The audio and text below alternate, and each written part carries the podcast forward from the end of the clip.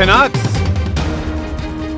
The Canucks slay the Kraken in Seattle. Now they finally re- return home to play in front of fans again, but not without some major questions up and down the lineup. It's the Canucks Hour here on Sportsnet 650 with myself, Jamie Dodd, and as always, joining me he is the senior writer for The Athletic covering the Vancouver Canucks. It is Thomas Drance. And Drance, you are live at Rogers Arena as the Canucks are either just getting underway or just about to get underway for their first practice back in Vancouver for a while. How you doing, buddy?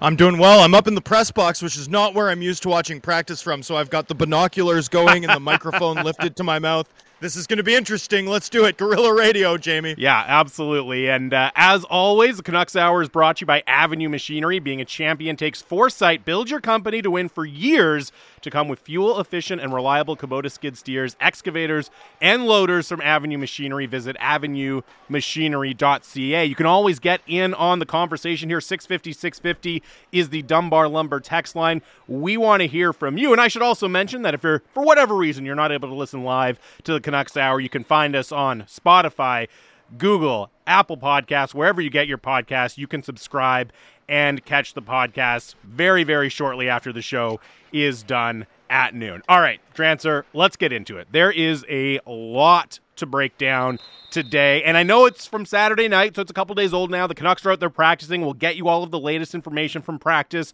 as it happens. But we, we do have to start with that game in Seattle on Saturday because there was a lot going on there. And I just want to start with I mean, you were in the building, you were there live watching it, and I expected mm-hmm. the you know, the celebrations and the pomp and circumstance at the beginning to be pretty cool, but I wasn't necessarily sure the rivalry aspect of it would live up to the hype. But I gotta say, just watching it on TV, it did. Like that that clearly was not just another regular season game to me. You know what I mean? It wasn't I wouldn't necessarily say it was a playoff atmosphere, but it was definitely a notch above the atmosphere and intensity of a normal regular season game. I was really impressed, and I'm curious to hear what your point of view on that was from the building in Seattle. Yeah, I thought the atmosphere was amazing. I mean, to some extent, they were still setting things up. Like, it wasn't the fully fledged, you know, high stakes, like high octane pregame ceremony, for example, that I sort of expected based on the fact that the club's part owned by Jerry Bruckheimer, right? The maestro of blockbuster explosions, and that they hired Vegas's game press team away from Vegas, right? Like, to some extent, I, I sort of had thought that maybe we'd see a bigger show out the gate, but they got into the building too late, right? Like, the, I don't yeah. think they were ready to necessarily run a test while making a first impression. And you know what, Jamie? It did not matter at all because the best special effect, the best bell and whistle that you could possibly have had was that crowd. That crowd was incredible. Like, incredible. They felt like a conquering army on the concourse, gear as far as the eye can see. And during the game, I mean, the atmosphere was as loud and as raucous as anything that I've experienced, you know, in a regular season atmosphere ever, ever.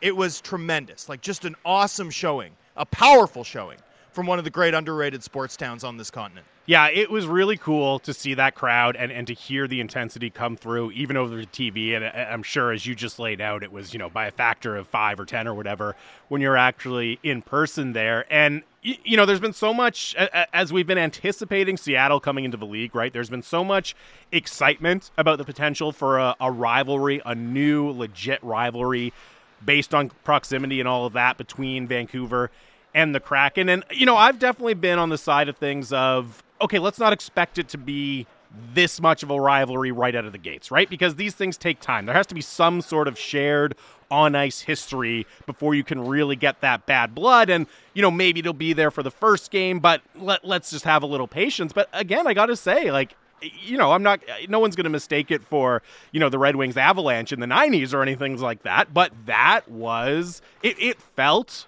more intense on the ice. You know, forget about the fans. It felt more intense on the ice than I was certainly expecting in game one. And I get it, you know, it's their first home game, so the Kraken players are going to be extra juiced up, and that's going to get the Canucks extra fired up and all of that. But I was impressed. You know, I, I was not expecting to feel that much like a real rivalry right out of the gate like it did.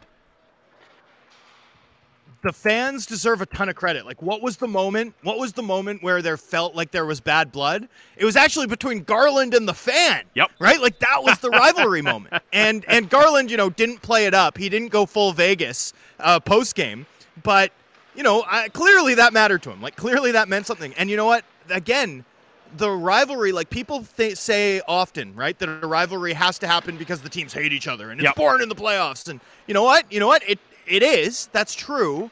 But there's a many ways to get there. Like there's many ways to do that math uh, to make that happen. And I feel like the Seattle fans, by booing the Canucks, right, by the way that they were so into it, were so invested in their home side, and and as as a consequence of that, you know, treating the Canucks like a pantomime villain, right? Like boo whenever they entered stage left.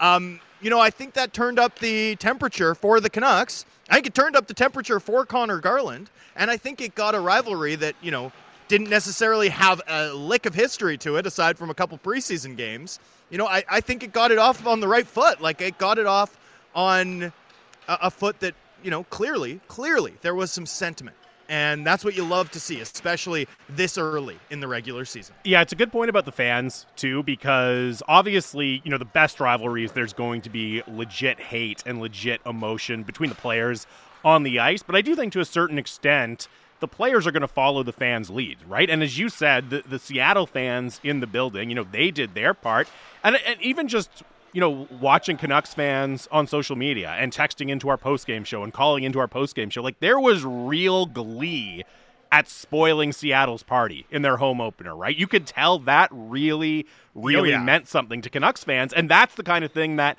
you know, when the Kraken eventually make their trip up north here to play in Vancouver, that's going to carry over. And I think you are going to see a, a different and louder fan base at Rogers Arena than you would for, you know, a game against Nashville or a game against Columbus or something like that. So I think the fact that the fans seem pretty locked in on it right away, it's definitely raised my expectations for what this rivalry can be right out of the gate. And, you know, we, we already are getting texts coming in kind of chirping Seattle a little bit. Can we put Seattle on blast for having 17 Ameri- $17 American beers on the menu? It's like, yeah, that's an awful lot to pay at that fancy arena for a nice Seattle craft beer. Uh, you can get your comments in 650 650 to the Dunbar Lumber text message inbox. Marcus and Gibson's text in that game in Seattle was very physical. That's how animosity starts. And that's a good point, right? Because you have the first edition of a, a pretty intense physical game, and we know how it goes in the NHL. Those things tend to carry over. Players remember, right? If if Conor Garland gets under your skin in one game,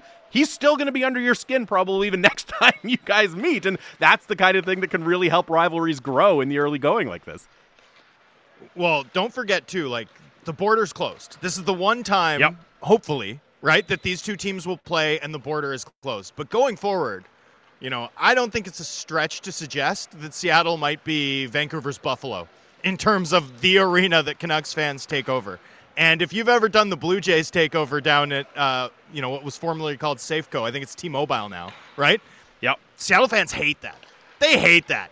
And that's going to add some heft to the rivalry too, much like, you know, in reverse, right? I'd imagine we'll see we'll see Kraken fans here when they play in Vancouver. Like that atmosphere is going to be fantastic. It's going to be really cool. Yeah, the visiting And, you know, it, yeah. Yeah, the, that that's a good point because they, even just you know if you're a Whitecaps fan, right, and and again back in the days when they were mm-hmm. able to have have fans in the stands and the border was open, right, you'd get a massive contingent coming up from Seattle when the Sounders come to play, right, and that that proximity and that interaction, yeah, that definitely gets things going uh, from a fan perspective. Jeff from Mission texts in. Watching the game, I felt like Seattle had an inferiority complex. Like they needed to stand up and say, "Hey, we're an NHL franchise too." I mean, yeah, they, they they did have to do that. They're a new NHL franchise.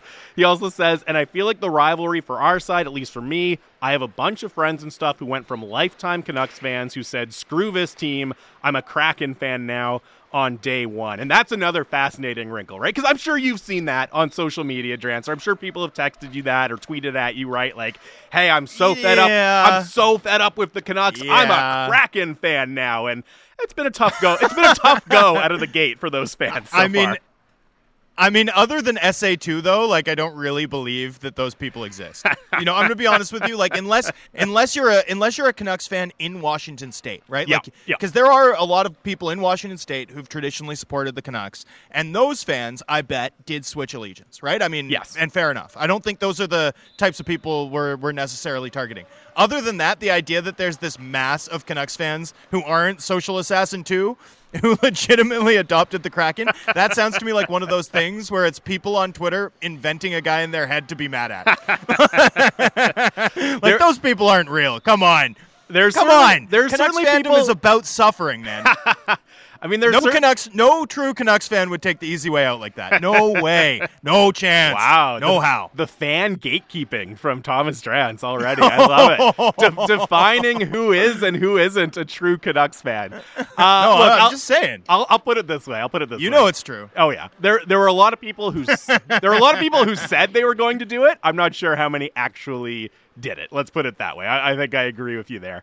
Uh, it's the Canucks Hour here on Sportsnet 650. Myself and Thomas Drance with you for the remainder of the hour. Get your text in 650 650 if you have thoughts about what you saw from the team, from the rivalry, from whatever on Saturday night in Seattle. And we got to talk about the game itself. We've been talking about the atmosphere, the rivalry, all that, but we should get into what actually went down on the ice. The Canucks, you know, I will say improbably come away with a 4 2 win. I think when they went down, uh, in that game in the third period. There were not a lot of people that would have picked them to rally, given how they'd been playing for oh the last period and a half of game time at that point. But they managed to rally. They come back with a big four-two win, and you know I thought it was it was an interesting game because I actually thought the first period was one of their better periods of the season. To be honest, I thought they you know they didn't necessarily create a ton of legit grade A scoring chances, but they did a, did a pretty decent job of controlling play overall. And then they just disappeared after that. Like Seattle got that goal with just a few seconds left in the first period, and it seemed like they just took over the game for a long, long stretch after that. Yeah, you know, I was thinking about it post game, and other than like there was that 16 minutes where the Canucks went without a shot, punctuated at the end of it by you know really it was punctuated at the start by the Lammikko penalty late in the first, which was not a good penalty for a fourth line center to take, although he made up for it with the key drawn penalty in the third, and then the Bo Horvat goal, which was their first shot on Yeah. 16 minutes, and of course they score because it was one of those nights for the Canucks, as it seems to so often be against expansion franchises, right? Like Vegas and Seattle, clearly the Canucks know how to beat those teams, and it's you know play rope a dope, play rope a dope for the whole game and strike against the grain.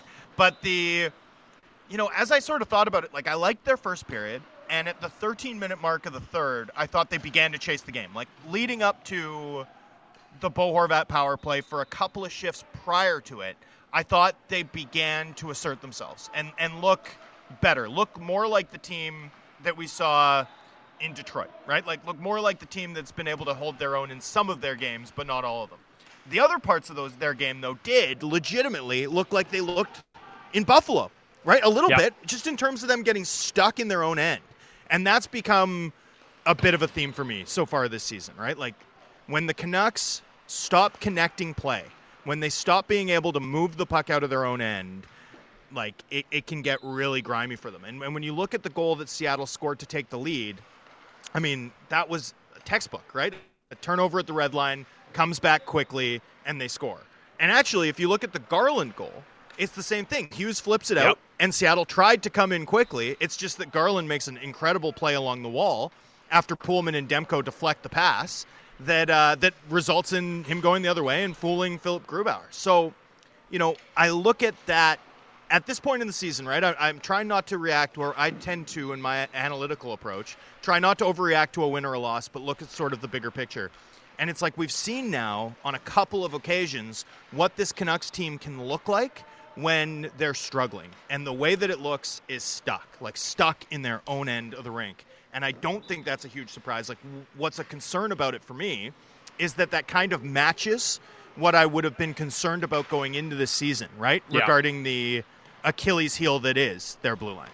Yeah, that's an interesting point, and I, I will say, I, you know I wrote down when I was taking my notes watching the game. At one point, I wrote down either late in the second period or in the third period. You know, they look like a team that's playing the sixth game of a six game road trip and is, you know, one night away from getting to sleep in their own beds and they're just they have dead legs, right? Like that's how it looked. And I and I wondered mm. if maybe the emotion and the energy from the start of the game kind of carried them through that first period, but it, it did feel like they they just had trouble finding their legs to a certain degree later in the game. But you make a good point with the comparison to the Buffalo game, right? Because it's not like that's the only time we've seen a stretch of play from the Canucks so like that so far this year, right? Like as you say, we've seen them get caught running around in their own zone, get caught having trouble making those, you know, effective transitions up the ice that end up coming back to haunt them. So, you know, I did think probably tired legs at the end of a long road trip played a part of it. But you know, as you say, there's that that's been a source of concern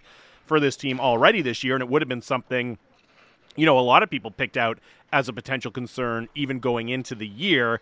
So you mentioned him briefly there in the goal he scored that ended up being the winning goal, and we got to talk about Car- Conor Garland and get your text in 650 mm-hmm. 650. This one comes in. Can we just give Garland the nickname that describes him accurately? Wolverine. He's small, but pound for pound, he is the toughest. He has some of that attitude. He's got the beard as well, for sure. I like it. It's an unsigned. He's not texture. Canadian though. No, he's, he's not, not, Canadian. That's great. That's a great. You need point. to be Canadian to be Wolverine. like, come on, we can't give the Wolverine nickname. The one, the one great Canadian superhero who's not just like a stylized, super muscular Mountie, and we're gonna give it to an American-born player. Not, no, no. I don't mean to gatekeep again, Jamie, but no. Shots, uh, shots, Sorry. shots fired at, of course, the great Canadian superhero team Alpha Flight. which which I, I, challenge anyone to, to name another member of. But anyways, before we digress, that's a fair point. You know, he's not from Alberta like Wolverine, so maybe we need to go back to the drawing board. But I like the sentiment there because it has been. Uh, look, we, we talked about this a little bit last week, but all throughout the summer, everyone you talked to around the league, from Arizona, wherever, was saying, oh man, you guys in Vancouver are going to love Conor Garland. And despite all that hype, it's it's been even better than anyone anticipated, right? And man, the, the performance, the performance in Seattle to score that goal, you know, the way he scored a goal with the energy and the trickery and all of that, and then staring down the fan after it, it really just kind of summed up the entire entire Conor Garland experience so far. And I know you had a great piece mm. that published yesterday, uh, I believe, in the Athletic about Garland doing a little profile on his competitiveness, and it, it's just he has ticked every possible box that the organization or the fans could have expected him to tick so far. Well, and he hasn't just ticked off every box, he's ticked off every opponent. And don't underrate that as a factor that Canucks fans find irresistible, right? I mean, oh, yeah. Canucks fans love the guy that everyone hates. He, uh, by the way, I'm just watching two on one drills, and just as we're talking, he just tried like an incredible fake wrist shot, no look pass um, on a two on one drill. Like I've never even seen that move. And that's sort of another thing about Garland, right? It's not just that he, uh, you know, annoyed Travis Konecny. It's not just that he, you know, slammed on the brakes and and you know ended up infuriating Filip Zadina, not to mention the entire Red Wings team. Like I, am pretty sure there's still tear stains all over the winged wheel jersey, uh, home jersey that they're going to have to get out from what Garland did. Um, it's not just that he ticks everyone off, Seattle fans as well it's also that he's really, really good. Like he's incredible. And yeah. and when you put those two things together, right? When you get that Burrows, Kesler, Bertuzzi type ethic, everyone hates this guy except Canucks fans. Like that's catnip. That's catnip in this market.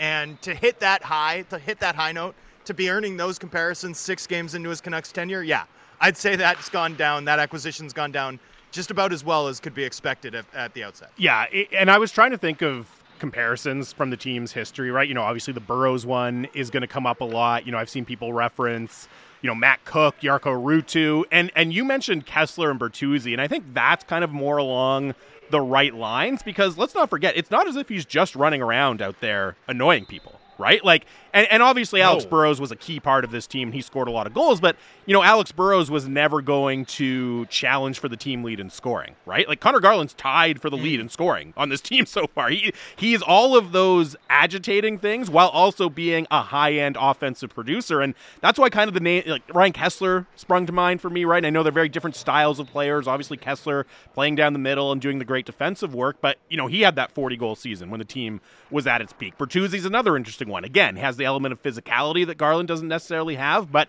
it, it's really that unique combination of I'm going to go out there and get under the skin of every fan base and every team we play. Oh, and by the way, I'm also going to carry the team offensively for stretches, right? I'm going Right. to make a game breaking goal happen in the third period against our rival to win the game. Like that combination is so, so rare across the NHL. It's true. I, I you know I can't remember who made this comparison, but the comparison I loved it was uh, halfway between Cliff Ronning and Alex Burrows, and for me that's dead on, right? And and look, Conor Garland's unique style of play is part of the story, right? Because Horvat and Pearson and both Horvat and Garland discussed this are still figuring out how to play with Garland. And it makes sense that it would be really difficult, right? Like we talked about this late last week, only to have two of the three members of the line sort of echoed the sentiment uh, over the course of the day on Saturday. But Garland's, you know, weird way, uh, unique way is how he described it, of creating space by circling along, basically individually along the wall. You know, it takes some guys, especially guys who've played with a lot of straight line players, some time to figure out how to complement that. Where does he want the puck? Where do we want to be? And when you look overall at that line's performance this season, like it's not, they haven't been driving play. They just haven't been driving play the way we'd expect a line anchored by Bo Horvat and with a top line caliber scorer who typically drives play himself in Garland. Like on that line, we'd expect them to be driving play, you know, like gangbusters. And that hasn't happened yet.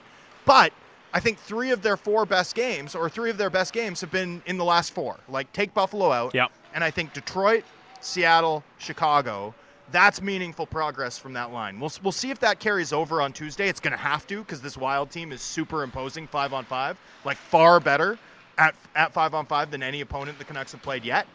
And, you know, they're, they're going to need that line to generate the type of consistent, like heavy shift um, that we haven't seen enough of them from. But but all of that said, Garland's still producing, and he's not just producing, Jamie. He's producing without a spot on PP1, Yep, right? yep. Which means these are hard points. Like these are not a secondary assist picked up because you know you move the puck around the outside of a of a power play, right? Like this, these are hard points, and I think that makes what he's done all the more valuable.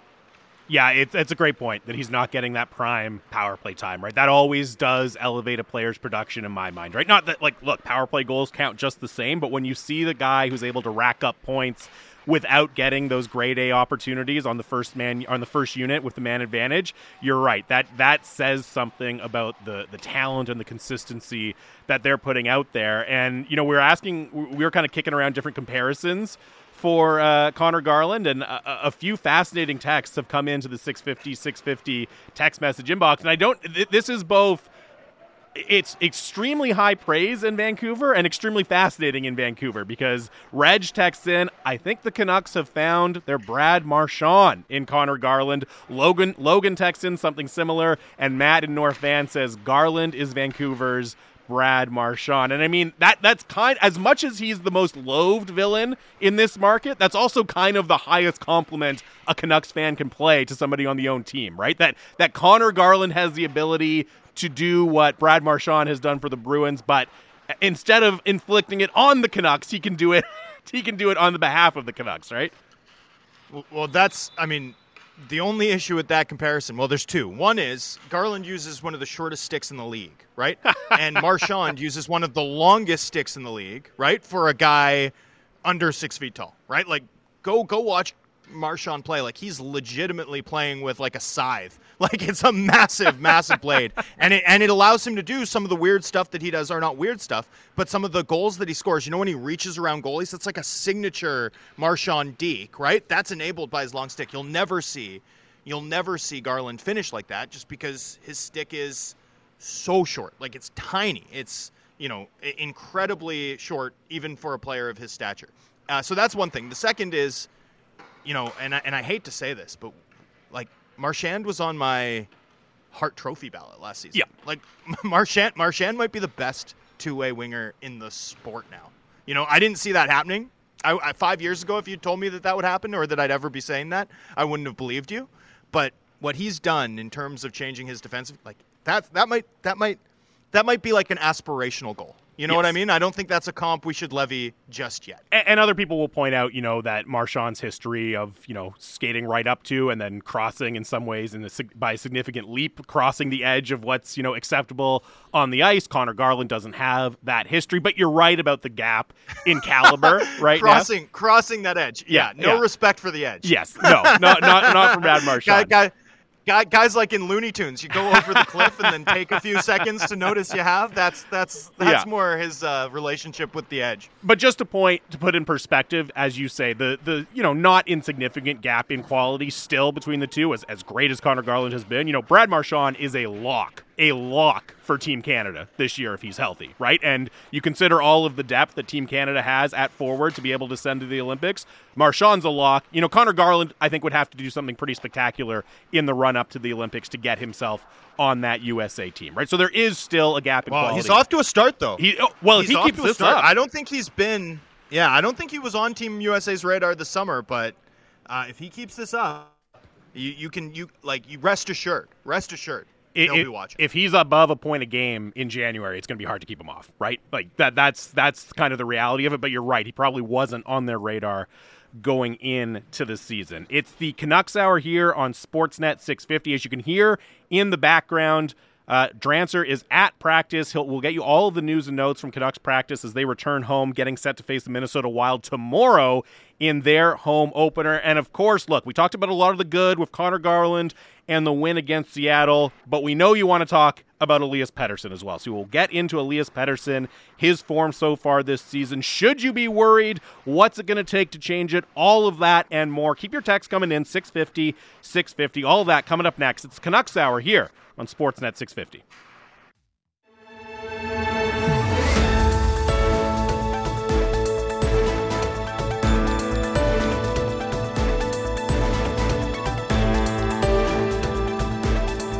Welcome back to the Canucks Hour here on Sportsnet 650 with myself, Jamie Dodd, and Thomas Drance, senior writer for The Athletic, covering the Vancouver Canucks. Canucks Hour is brought to you by Avenue Machinery. Being a champion takes foresight. Build your company to win for years to come with fuel efficient and reliable Kubota skid steers, excavators, and loaders from Avenue Machinery. Visit avenuemachinery.ca. Continue to get your texts in. 650 650 is the Dunbar Lumber text message inbox. Dunbar Lumber, the smart alternative. Visit Dunbar Lumber on Bridge Street in Ladner or Arbutus in Vancouver online at dunbarlumber.com. And as you can hear from the pucks and the sticks on the ice in the background, background Drancer is live at Canucks practice at Rogers Arena. Drancer, is there anything massively breaking important news from practice that you can uh, pass on to us? I don't know if there's anything massively breaking, but there's definitely so, definitely a few items of interest here. Uh, you know, number one would be that Justin Dowling is absent from today's practice, and that means that Vasily Podkolzin took line rushes on the left wing of a, of a possible fourth line with Chiasson and Juho Lammikko.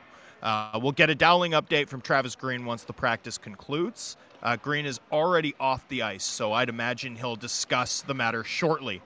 Uh, you know what? Sorry, I'm incorrect. He's working with the second power play unit. So, nonetheless, I, after practice, I would expect Travis Green to discuss Justin Dowling's status, and then we'll know more. But the idea that Vasily Podkolzin could get in for the home opener, I mean, that feels important. Like, it feels like the Canucks need to find a way to get him into the lineup. You know, I'm not one who thinks that he needs to play high up the lineup. I don't think he's at the point where that would be a helpful spot in terms of helping the club win. But you know they they can't have him gathering mothballs in the press box, uh, despite the fact you know that they did win the past two games while he was scratched. As for the rest of the lineup, no changes on defense. I'd sort of wondered because I didn't think that Burroughs and Rathbone were as good in Seattle as they had been previously. I'd sort of wondered if Luke Schenn might get into the lineup, um, at least based on practice lines. And of course, we'll know more after the team takes morning skate in the event they take morning skate tomorrow. Um, but you know, I'd, I'd sort of wondered if Luke Schenn might get in. Uh, doesn't look like that'll be the case. The veteran defender obviously signed in Vancouver in part because he wanted to play, right? I mean, he wanted to play more regularly. He's only played one game so far, so uh, uh, that's something that I'm going to continue to monitor, or, or it's just an item of interest for me um, as we go forward here. And then on the power play, despite them scoring a goal after Boeser joined the first unit, despite the fact that with Chiasson on that first unit with you know, Boeser or sorry, with Horvat, Miller, Pettersson, and Hughes. They didn't generate a single shot on goal in three minutes and 28 seconds of ice time until Boeser joined the top unit. Uh, looks like Chiasson back at the net front with PP1 while Boeser joins Hoglander, Oliver Ekman Larsson, Garland, and Pearson on PP2. So those are the those are sort of that's the basic rundown of, of things that I found interesting. Podkolzin maybe in the lineup. Jason, uh, Justin Dowling, we'll see. Maybe maybe there's an injury there. And lastly, it looks like the Chiasson on on PP1 experiment will continue. Yes. Well, there's uh, maybe a, a, a, good news, bad news uh, it, case there for a lot of Canucks fans because, you know, when, when Podkolzin was scratched, certainly the first time and then against Seattle, there's a loud contingent of fans saying, what's going on here? He needs to get game time. And look, I don't think him sitting in the press box for a couple of games early in his career is the end of the world. I do find it interesting that he's skating on the fourth line now today at practice because, you know, as you said, they've won both games where he's been a scratch, and so often NHL coaches are reluctant to change a winning lineup. It'll be interesting to hear. Is this a result of Justin something going on with Justin Dowling and he's absent for those reasons, or is it Travis Green actively looking uh, for a reason to get Podkolzin back in the lineup? And you know, I, I think that Vasily Podkolzin deserves to play. And, and I, I, believe you tweeted out on Saturday. You know, there was a moment where the Canucks, throughout the course of that game, kind of shuffled their lines, and Podkolzin's absence was pretty glaring at that point because he was another skilled player that you could theoretically move up the lineup, but you didn't have that option, right? So I think it makes sense to have Podkolzin in the lineup. Probably in that kind of fourth line role where you have the ability to get him other opportunities throughout the course of the game as well. For sure. And, you know, that's where that's where Podkolzin, I think, especially once you start shuffling the lines and you've got Highmore with Pettersson and Hoglander and you're chasing the game, right? And it's like, you know, Highmore's played really well this season, right? Like, I think he's been a, a very, very effective bottom six winger for this team. But when you're chasing the game, would you rather have Podkolzin's shot right on the on the end of a Pettersson pass or a, or a Nils Hoglander cycle yep. shift or or Highmore's? I mean, that's sort of where you get into you know, a, a, situation where certainly you'd rather have Podkolzin. But for me, it's not even about that. Like that, that's not what matters here. What matters is, you know, we've now seen Podkolzin through training camp, through preseason. I don't think he had, you know, I don't think he showed enough necessarily to be an everyday top nine player. That's my view. That was my view going into the season. It remains my view now that we've seen him play in four NHL regular season games. But, but I also think we've seen enough in terms of what he can do physically in one-on-one situations, in terms of that shot, in terms of the work rate and the defensive conscious, uh, conscious, and the effort level to get better. Right? Like I think we've also seen enough to know that at some point, and some point pretty soon probably, this guy is going to be an impactful player in this league. For me, the question now becomes not about you know what's best for the Canucks winning on Tuesday. Like surely Game Seven of the season isn't must-win territory, right? it's it's what what do you do to fast track Podkolzin, right? So that he's one of your best nine or ten forwards come February, right? Like for the second half of the season when those young legs might matter a ton. What do you do to get him there? And you know, he's going to need to play. Like he's going to need to play and learn and continue to adjust to this NHL ice surface, to this NHL game, to NHL pace. And I don't know how you do that if you're not getting reps and getting minutes. And that's sort of the challenge is how do you balance that? How do you balance teaching at the NHL level with also wanting to compete and make the playoffs at the NHL level? Yeah, it's a tricky test for any coach. And, you know, the, the scratches were interesting because on the one hand, you certainly saw the flashes of skill, and he scored the goal, and he he, he did make plays that made you realize, okay, he has a lot more upside than some of the other bottom six pieces that the team is putting out there. But if you look at the overall results and underlying metrics when he was out there on the ice, they were among the poorest on the team, right? Arguably the poorest of the forwards on the team. So there was a there was a certainly a case to be made for taking him out of the lineup at the time. But as you said, look, this is not exactly a must win game now on Tuesday. And they, they ensured that it's it doesn't even feel like that by winning the last two games of this road trip, right? And turning things around after the defeat in Buffalo. So I, I do think that almost gives you know, as much as they're coming off two wins in a row and coaches don't like to change the lineup in that situation, it almost gives Travis Green a little bit of flexi- uh, flexibility, right? Because he's probably not feeling the heat in the same way he could have been had the had the end of that road trip gone really south, and maybe that allows him to get Pod Podkolzin back in the lineup tomorrow night. But of course, we'll have to wait and see how they line up in morning skate tomorrow and then what the lineup ultimately is. Okay, we have talked a lot about a lot of a lot of things going on with this team and the, the forward lines at practice and what Conor Garland did in Sat- on Saturday night in Seattle. We have not talked about Elias Pettersson. And just as I start to launch into this, this text comes in, Drancer. It says, Time for Pettersson to sit. Put Podkolzin in in his place. And that's an extreme reaction. What? That's an extreme What? reaction. But Oh, there is a lot of discontent and angst, I think, about what Elias Pettersson has done on the ice for the Vancouver Canucks so far. How worried should fans be about what they're seeing from Elias Pettersson right now? I mean, I don't think you should be very worried about what you're seeing from Elias Pettersson fundamentally for this reason, right? Elias Pettersson is a great player, a great player. And we've seen that. Like, he's one of 17 guys to have more than 0.9 points per game over their first three seasons in the last 30 years in the NHL. And that list includes guys like Paul Kariya, Peter Forsberg, like some of the all time greats. You know, honestly, the worst player, like probably the worst player on this list, and, and you know, this is like not criticism at all. Like the worst player on this insanely good cohort that Pettersson is among, based on his first three seasons and his production in those years, is Paul Stastny, a guy who has 800 career points and has played 1,000 NHL games, right? Like, even at the very bottom end of this guy's projection, we know that he's a top of the lineup NHL player for a decade. Like, players don't come in and do what he did for three seasons and sustain it and perform in the playoffs and win the Calder and score like this and drive play like this. And then all of a sudden, not. Like, that's just, it doesn't happen. And so, you know, when I look at Pettersson's performance to this point, when I talk to him about his slow start, like he's not happy, right? And he he's a guy who sees his errors. Like he knows where it's not quite working for him, where he's missing his mark. And I do think he's probably dealing with a, a bit of low confidence. Like I don't think his confidence is there in terms of his overall finishing game, and I think everything kind of trickles down from that. When I look overall though at what Pettersson's done, like this is a guy at 5 on 5 over the past 3 seasons who has converted on 17.1% of his shots taken at five at even strength. Like that's Yeah. insane. Think about how good goaltenders are these days, right? Ninety-one percent of shots stopped. When they're stopping Pettersson shots, it's eighty-three percent. Right? Like Yeah. it's like he turns the clock back twenty years to the nineteen eighties.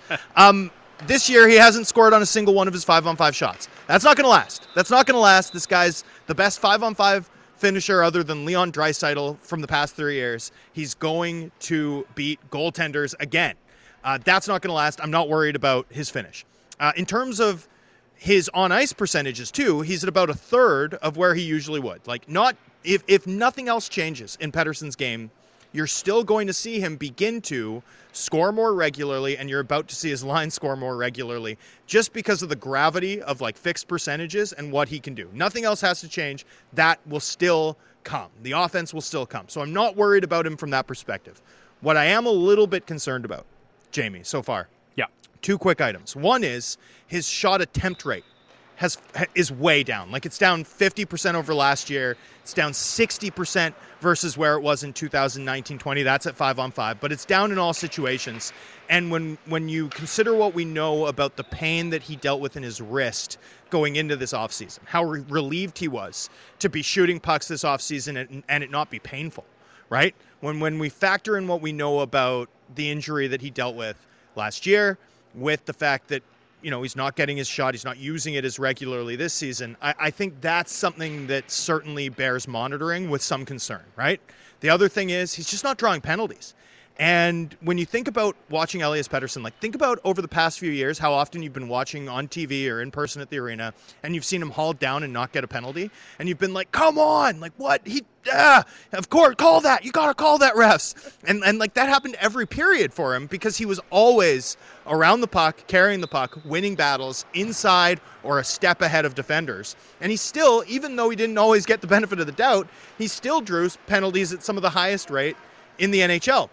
Hasn't drawn a single penalty five on five yet. It's only 85 minutes, not a huge sample, but that tends to be a number that I look at as like a proxy for how involved a guy is in the game, how how how much they're around the puck and dictating the flow of play.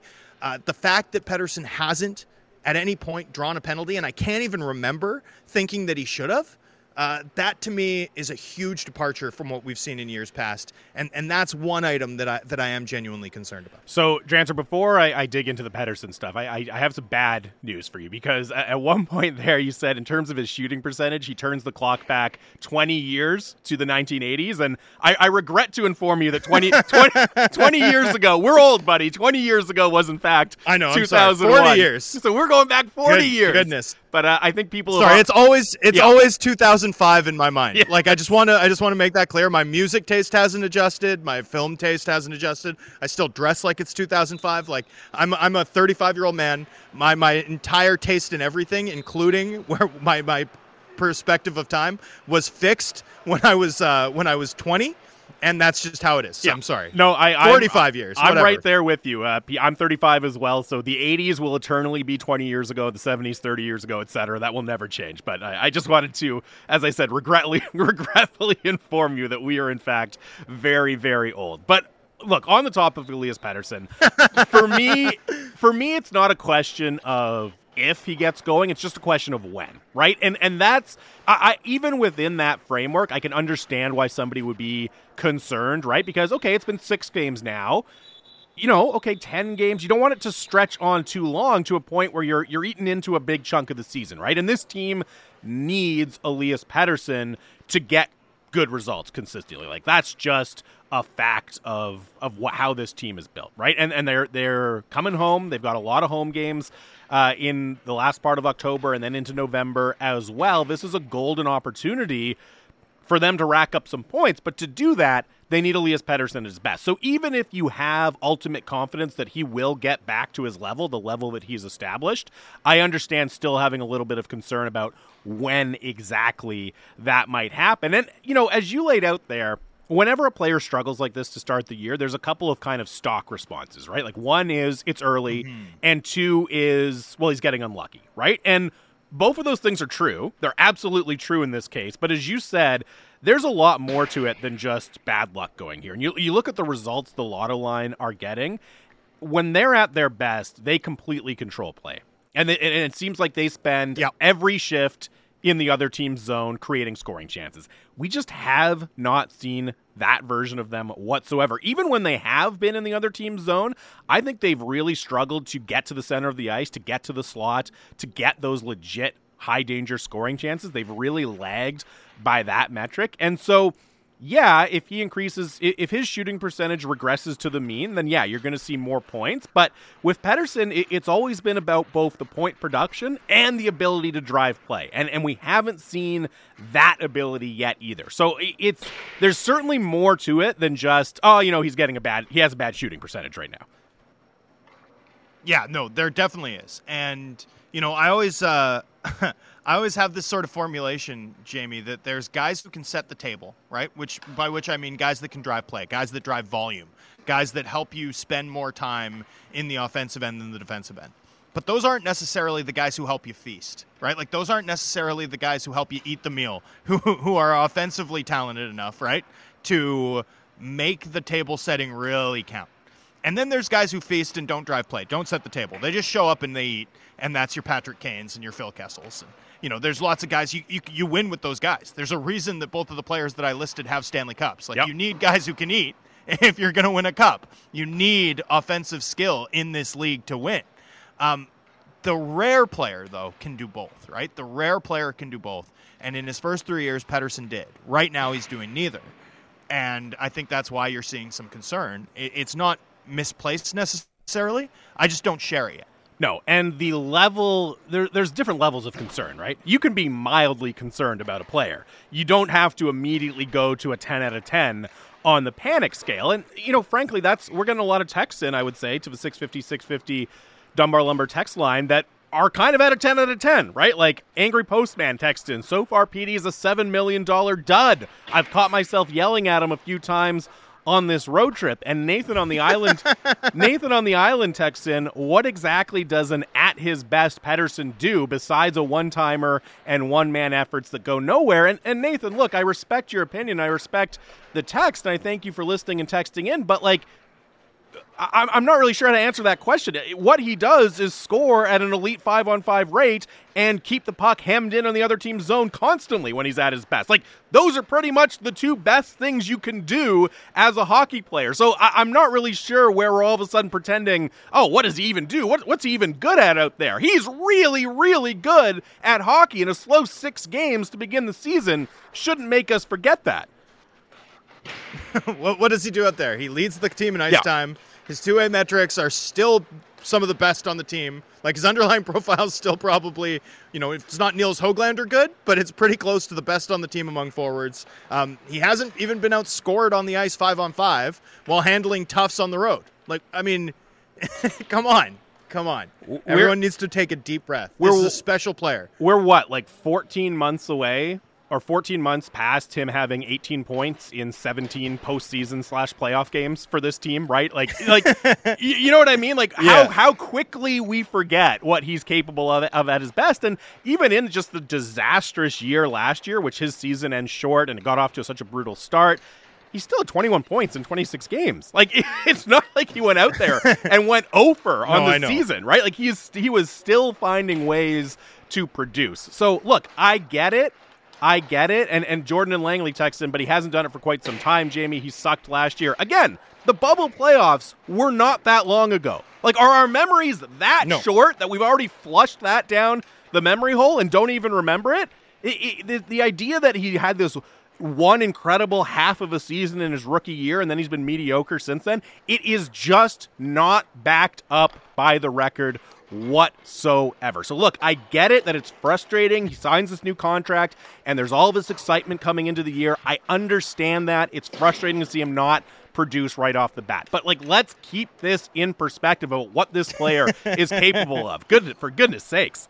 J- J- Jamie, do you ever have you ever seen like John Mulaney's stand up? Are you yes. a John Mulaney guy? I, am not like okay, a huge so fan, John but Mulaney, I've seen it. Yeah he has this bit about the New York Post, and the New York Post has like a hierarchy of concern where, like, at the lowest level, like the highest level of concern, the most innocent and pure are like the babies and the children, right? And it's like yeah. you always sort of get, and that's that's like I've always thought, and then at the lowest end is like the scumbags, right? And like I've always thought that NHL players sort of go through this in terms of their own career perspective. Like when you're a prospect, right? When you're a babe, when you're an innocent, you can do no wrong. Like in fact, no matter how you play, you should be in the top six. You gotta get opportunity, right? Yeah. And then the moment you get paid, right? The moment you get paid, the moment you sign your third deal, as Pettersson just did, right? All of a sudden the daggers come out. The standards go up in, to such an extreme extent that you become, you know, in, in Mulaney's perspective anyway, the scumbag, right? Like the, yeah. the the worst of the worst, just because you're now getting paid and you're no longer still 21, like 22. He's 22. He's one of the best centermen in this league, one of the most uniquely skilled centermen. He's coming off eight months, um, you know, away from competitive hockey, missed training camp because they were negotiating that deal. Um, it's going to take a bit of time here. It might take another week or two. The Canucks don't really have the time to wait, considering you know their overall structural game and talent level, true talent level. But they probably are going to be waiting for a bit. And nonetheless, with this player, he's a special player. It's only a matter of time every like it's it just because he just signed a third deal, which is still good value, right? Still good value cap hit versus you know talent. Um, you know, just because of that doesn't mean that he doesn't deserve a little bit of patience as he works through it. If he repeats his performance just in terms of like the rate statistics from his first three years on the three years of this deal, yeah, it's still an incredible surplus value deal for the Canucks, right? Because that's how good he's been through his first three seasons. So I get it, I get it, but let's just pump the brakes. Sorry, I called it bit. his third deal, by the way, and I want to errors and omissions myself. I, I meant three year deal. Yeah, I just misspoke. Excuse me. Of course, and, it was uh, the second contract. We'll, we'll end on this text because I think it really sums things up. It's from Tony on Hornby Street who says, "My God, I feel like I'm listening to Leaf Nation talk about Mitch Marner. Chill out, Canucks fans. he will be fine." The ultimate, the ultimate shade thrown at the rest of Canucks Nation by Tony on yeah. Hornby Street. I love it. All right, man. Two Look. elite players, both going to be totally fine. Yes, exactly. like, that's exactly. a really good comparison. Way to go, Tony. Nailed it. All right. That's going to do it for Canucks Hour today. Uh, Bik Nizzar and myself actually have Sportsnet today coming up for the next three hours. Drancer, hopefully, we're going to both be at the rink tomorrow on game day, the home opener. I can't wait. I know fans are really excited. Until then, thanks as always, man. We'll be back tomorrow at 11. This has been the Canucks Hour on Sportsnet 650.